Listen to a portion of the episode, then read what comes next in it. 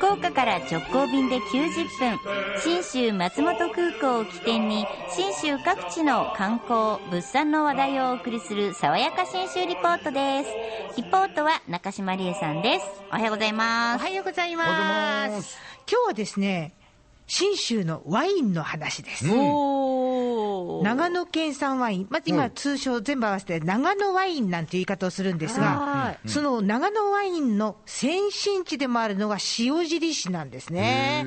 信州松本空港からすごい近いんで、多分ワイナリーがあるエリアとしては、ここが一番空港から近いと思うんですが、塩尻市に今ね、17のワイナリーがあるんですよ。け結構あります結構ね。な数です、これ。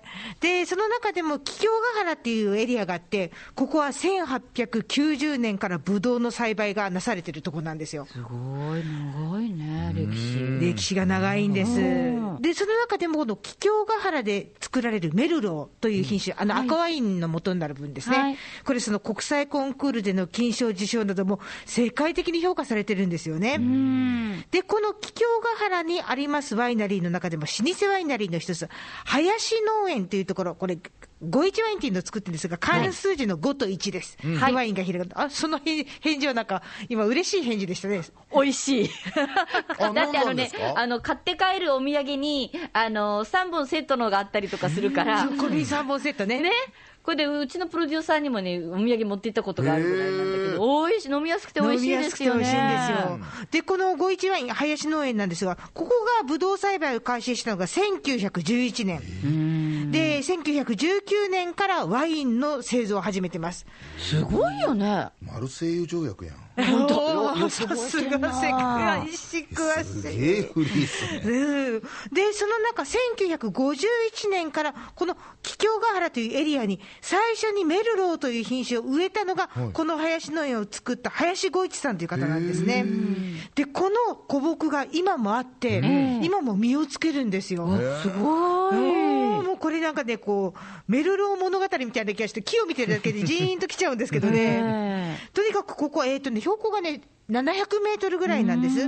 こう醸造所と売店の奥にブドウ畑が広がってまして、はい。広さ聞いたら7ヘクタールって言われました。ちょ。っとわかんないな。でビジュアルで言うと、ガーンと首を回して見渡す限り畑って感じです。うわで、ここにその、まあ、メルローだとか、ピノノワールとか、まあ、白のシャルドネとかシラとか、15種類ぐらい植わってるんですが、私たちがよくあの、福岡でも巨峰狩りとか言ってみる棚仕立て、あれと同じような作り方をしてるのもあれば、垣根のようにヨーロッパ風に仕立ててるのもあって、ああ、なるほど、こんな違いがあるのね、なんて楽しさがあるんですが、今、ちょうど6月初めはですね、このブドウの間にバラが植えられてまして、このバラが咲いて、ブドウも花が咲いてるという。そんなことするんだ。バラは味には関係はない関ですよ係ないです。関係はないですよ。あの、まあ、あの、病気を早めにあの察知するために、先に病気、あの、バラの方が病気になるんで、それが出ちゃったら、ブドウも用心しようかなっていう、そういう人もいるらしいです。理由はあるんですねねでも、いや、そんなに関係ない。なんか見て心が和らぎゃいいじゃねえかっていうのが、この株式会社林農園副社長の林修一さんだったんですけれども、はい。あの今の新型コロナウイルス感染防止のため、あのこの農場の見学はできないんですけど、ええ早くね、見学できるようにしたいねっておっしゃってたんですよね。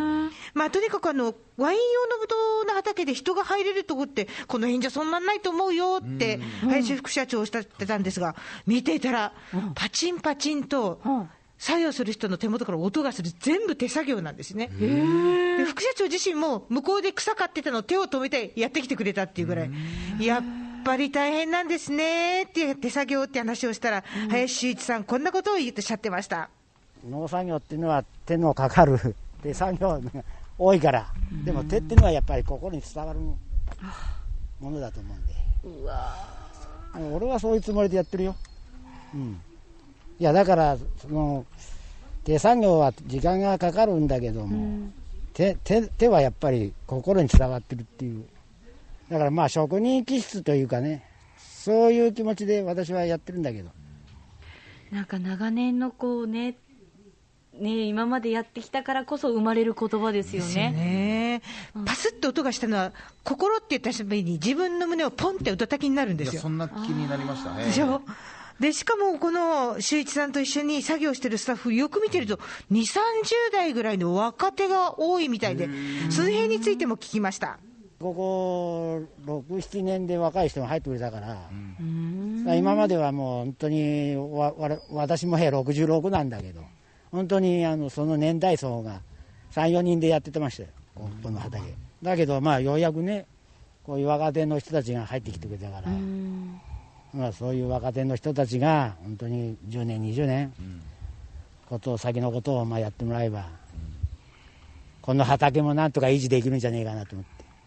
まさに林先生ですね。本当ですね。畑を教えてね。そうなんですよ。あの、こうやって畑見せてもらうと、はい、いかにワインがやっぱりその農業から生まれるものなんかって伝わるんですよね。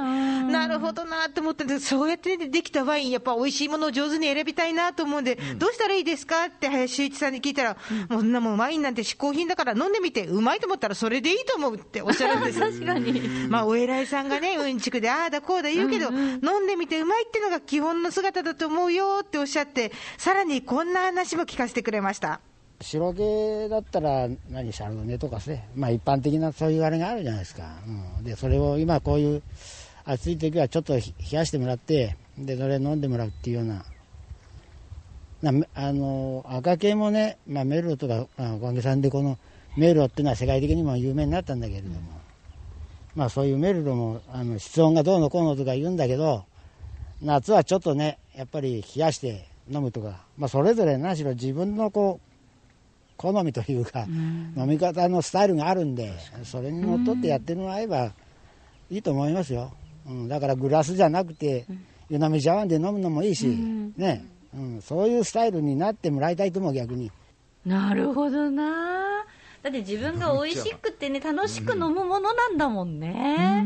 確かに赤ワイン僕も冷やしますね。あ、本当？正直。あ、そうなんだ。その方がなんか飲みやすいというか。わかる。私もちょっと冷えた赤ワイン好きです。あ、そうなんだ。ジュースっぽくなるっつったらまた語弊がありますけど、食事と合う。あ、そうそう、食事と合うんで、飲みすぎ、食べすぎにつながるんですけどね。でもいいんです。幸せな飲みすぎ、食べすぎは。そうね。まあ、あの、直接ね、今のすぐに五一ワイン、林の上に行くっていうのはなかなか難しいかもしれませんが、商品はお酒屋さんとかスーパーとかデパートで探していただけたり、直接あの、連絡して通信販売までありますので、ぜひ、ご一枚入手していただきたいと思います。美味しいですよね。えー、とにかく、あの、この塩尻市っていうのは、信州松本空港から一番近いワイナリーの塊なんで、うん、ぜひチェックしておいていただきたいと。バスすぐ移動しましたよね、この前。はい、バス乗ってすぐ着きます。あっという間だった。はい。このご一ワインを楽しめます。信州の空の旅の玄関口も信州松本空港になります。福岡空港から FDA 富士ドリームエアラインズの直行便が90分で結んでます。はい。爽やか信州リポート、中島理恵さんでした。